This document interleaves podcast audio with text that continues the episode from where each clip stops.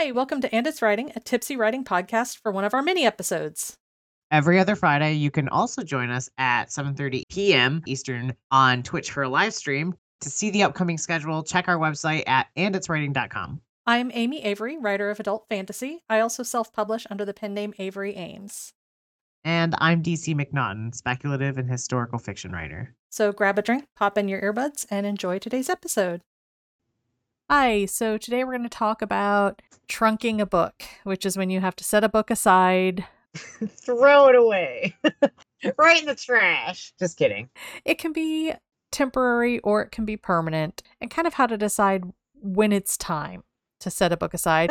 when it's time. How do we know when it's time? Well, I'm just going to like start off with my experience. So like, you know, you know, let's write that first book, right? And then and then we send it out to agents, right? And then no one wants it because they think it sucks. And then they're like, okay, well that happened to me. And then I went back to writing that book after writing two other books. So I went back to writing my first my first love. And that's what I was supposed to be working on like right now. Mm-hmm.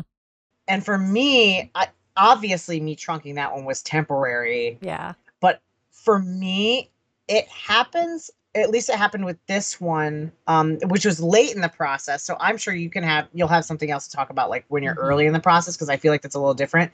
But when i was late in the process with this book it got to the point where i kept mixing the old version and the new version and i needed some time to like learn to love the new version. Wow I, I rewrote the storyline and it was just taking me a long time. So I think it took me like seven months and I was still on like chapter two and I was like, okay, it's time. I have to I have to put this down for a minute because it just wasn't moving forward. Mm-hmm. And that for me, when it's not moving forward, even if it's in like the, whether it's in the early stages or the late stages, when it's not moving forward, to me that says I'm not in the mood. and mm-hmm. I need to just tuck it away for a second. Because if you're not in the mood to write something, then you're fucking not in the mood to write it. Like you gotta write mm-hmm. something else. Write what's exciting.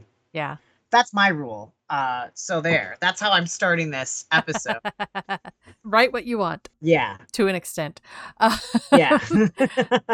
I I have the experience of both temporarily trunking a novel and permanently. I have not permanently trunked a novel that went through more than one revision. But I have done a lot of like drafts where I've finished a full draft, looked at it, and gone, this isn't it.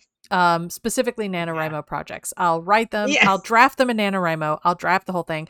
And then a couple times I've been like, okay, this has promise. I'll do my rewrite of like a, a draft that makes sense. And then look at it and I go, this requires a lot of developmental editing and i don't eh, well like you said it's the exciting thing it's like i don't feel invested enough in this project to put in the amount of effort it's going to need Yep. And sometimes you look at a project and you're like, no, I love this. I'm willing to do the work. Um, and those are the projects that stick. And then sometimes you set aside, and one of them is kind of a neat idea. Like, I like the concept, and I'm like, I may revisit you someday, mm-hmm. but not today. And then I have I have a book that's temporarily trunked that is one we've kind of talked about recently that I'm turning into probably a novella if I can. Mm-hmm. And it was a novel that I would I would write it and then set it aside and not know what to do with it because it was a weird length. It was like between novel and novella and I'm like I don't know what to do with it. Do I flesh it out? Do I cut it down? I'll put put it aside for now. And then like a year or two later I'd come back to it and then a year or two later. So sometimes there are the projects that you try to trunk and they just keep like poking you and you can't quit them. See, that's that's when I know that it's time to take it out of the box and, and, and finish it. Like when it keeps poking like that. It's like, hello, I'm still here. it's like, hi. That to me is the sign that it needs to get done. That's what happened to me with the the book that I got my agent with. Mm-hmm. I was working on it off and on. Um at between trunking it and working on it because I was like, ah, you know, this is a dystopia. I don't know if I really want to write this, but like, boy, if in my downtime it didn't just keep sneaking up on me, like, mm-hmm. just work mm-hmm. on me. You want to work on me instead of play video games? Yes, you do. and I was like, oh boy. And then that's how I decided to start working on that one. So like, that's a really good sign that it needs to be picked back up Mhm. because you can't put it fucking down, you know? And that's a good sign when you want to do it instead of your non writing hobbies, especially. Yeah. When you're like, I have time off. I can do whatever I want. I can watch a movie. I can like bake some cookies. I can do whatever my other hobby is. And your book's like, I want you to work on me. If you have a book that is doing that to you and you are working on a different project, oh my God, switch the book because I tell you what, like I, when I went back to Birds, uh, you know, after tr- trunking it and untrunking it, trunking it, untrunking it, because I was like, oh, I'm not going to do this because it's dystopian. People don't want that right now. And I worked on it and it was so good that I got my agent. And I didn't even have to query for one. Like, you know, like it's it's a good sign. It means that the characters are speaking to you. It means that you're having fun. You know, for me, that's what I wish all my books did. And when, when I'm Mhm. not having that feeling, I get mad. so, but yeah, I'm glad you picked up that other one Mhm. because uh, you know we kept talking about it. We kept Mhm. talking about it for the course of three years, and you know I know this is about like how to decide when to trunk a book, but you know we can also talk about when to untrunk it Mhm. because that's a good sign you should untrunk. Yeah. well, and I have the experience of not trunking a book when I probably maybe should have, which is, and I'm still proud of it, but they are my self published books. Now, this is not a dig at all. Self publishing is entirely valid. I'm beginning to realize it's not for me Mhm. because it is a lot more work. You have a lot more crea- a lot more creative control, uh, but it is more work, and I'm realizing I just don't have the time or the spoons for that amount of work. But I am committed to self-publishing this trilogy now, and part of the reason I did trunk it, which is something I want to talk about, uh, or I should have trunked it, but instead self-published it, and that was those were my options, was because I was querying it at a time that was right at the height of Sarah J. Maas and Holly Black's popularity, and it was a book about Fae. And there were a ton of like manuscript wish lists from agents that were specifically like, I do not want fairies. and so I was like, okay, I can trunk this or I can self publish it because right now nobody wants it.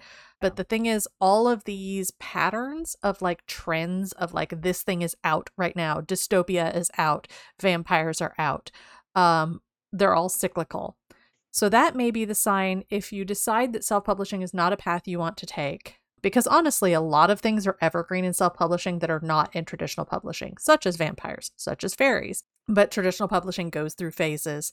And if there's something you write that is in a phase that's out at the moment, you have to decide okay, there's, and you can try querying it, but if you don't get any nibbles, that's when you decide do I trunk this for later? And that's one of the ones that I think would be a temporary. Be like, I'm just gonna, I'm just gonna trunk this until people are ready for vampires or dystopian or whatever again, and they will be because vampires are coming back. Dystopian's not quite yet, Yep. They always do. but it will be. Yep. Yep. Not relating to genre.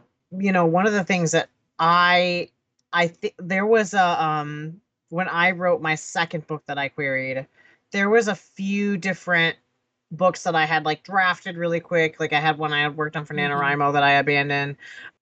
But I'm not like I, I I looked at my life. Can this character hold my hand right now? Can this character teach me things about my life I'm currently living? Like, can I learn things from it? That will she challenge me? Will you know? Will is this a good fit for me right now? Um, I know some people like, uh, uh, for instance, had to abandon their dystopias during. It was just not right for them at the time. It wasn't about the industry. It was like I really just don't want to deal with this right now. Like I don't want to think about it. I don't want to think about illness. I'm not going to write this illness related book because this is too much. Mhm.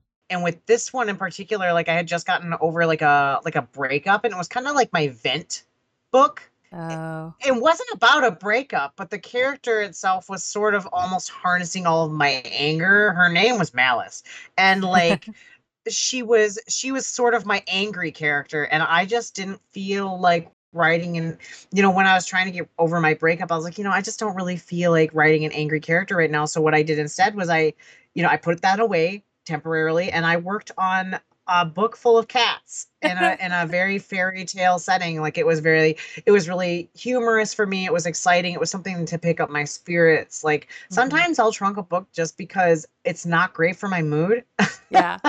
or it's not gonna you know it's not it's not for me at the time. I think it's okay to think about yourself too, Yeah. rather than just the industry. Like because I think that when we write good, when we write in the right mood, and we're writing the right genre in the right mood, it can really bring a lot more to the page, you know, than maybe the one that you should should should trunk. hmm You know, you don't want your book making you sad. Yeah. and I had a couple of things like that where like I didn't quite get to the point where I was writing them, but ideas that I kind of trunked for later for the same reason, especially during like lockdown and like the worst of the Mhm. pandemic and everything. It was just like this idea is a little dark for me right now. I just I am not in the headspace for it. And so you can trunk like an idea for later too.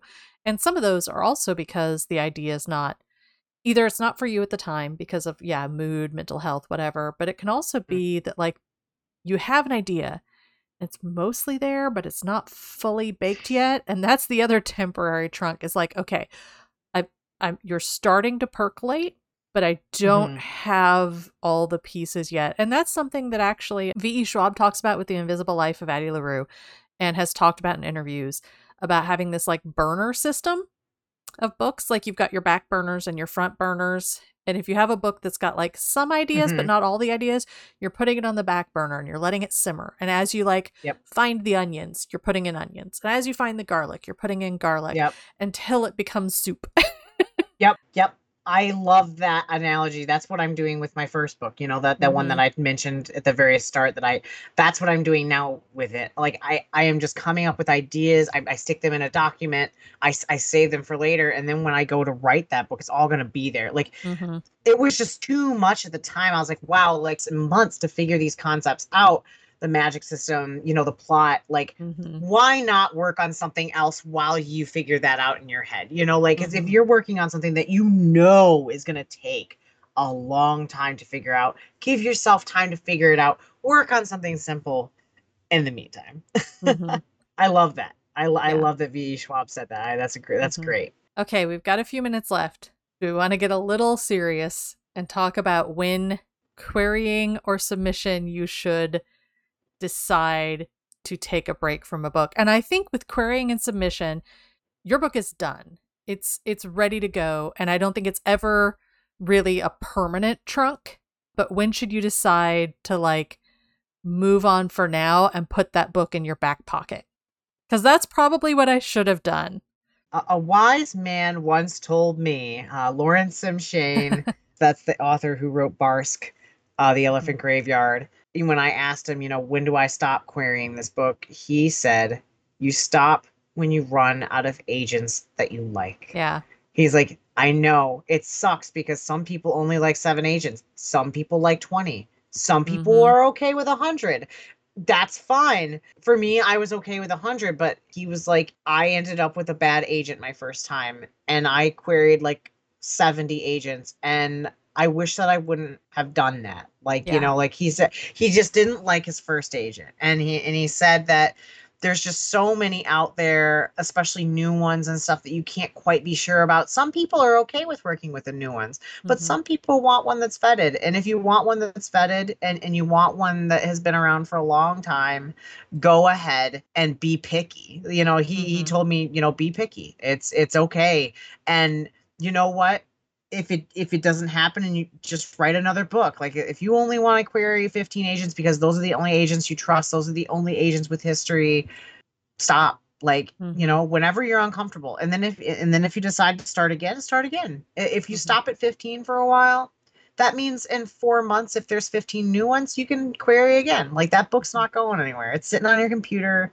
And if you just want to give up and you don't feel like it anymore let it go. Like Yeah. like let it go. Life is short he is so he is such a wise man uh that man and he's like don't stress yourself out like take Yeah. breaks if you think you want to let something go don't don't hit yourself over the head with oh like it took me so t- much time to write this book and like oh my god i gotta keep querying it no you don't like you can Mhm. you can be done it's okay you know it's okay Yeah.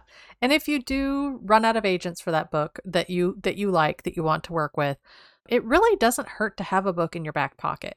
Because then later when you write another book, which I know is like intimidating if you've just written your first book to be like, "Oh, when you do your next one." But trust me, each one does get easier. It's still hard, but it's easier.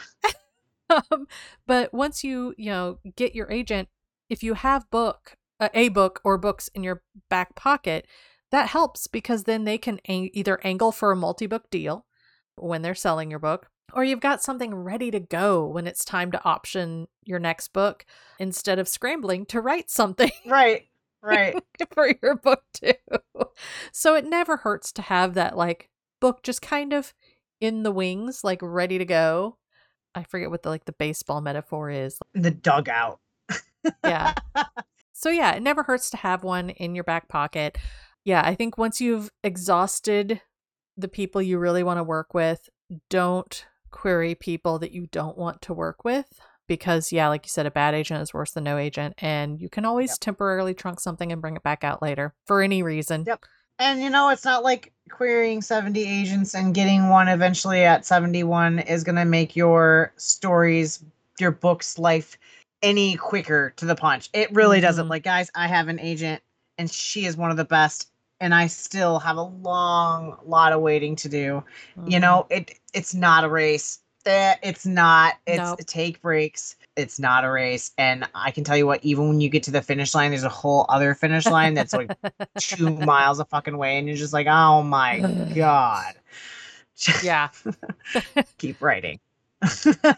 We'll have another episode on like moving goalposts at some point. yeah, right, right. We need that. Yeah. I think that's all I've got to say. Yeah, I think that's all I have to say too. I think we've we've kind of covered all our bases here. To go back to our Yeah. baseball metaphor for some weird reason. I don't know why I got stuck on this metaphor. Fucking baseball. I don't know. Okay, but yeah, I think that's it for me. Bye. Bye. Thank you so much for joining us. Every other Friday, you can also join us at 7:30 p.m. Eastern on Twitch for a live stream. To see the upcoming schedule, check out our website at anditswriting.com. And a reminder that if you heard anything in the episode that interested you, please check out the show notes for links and information.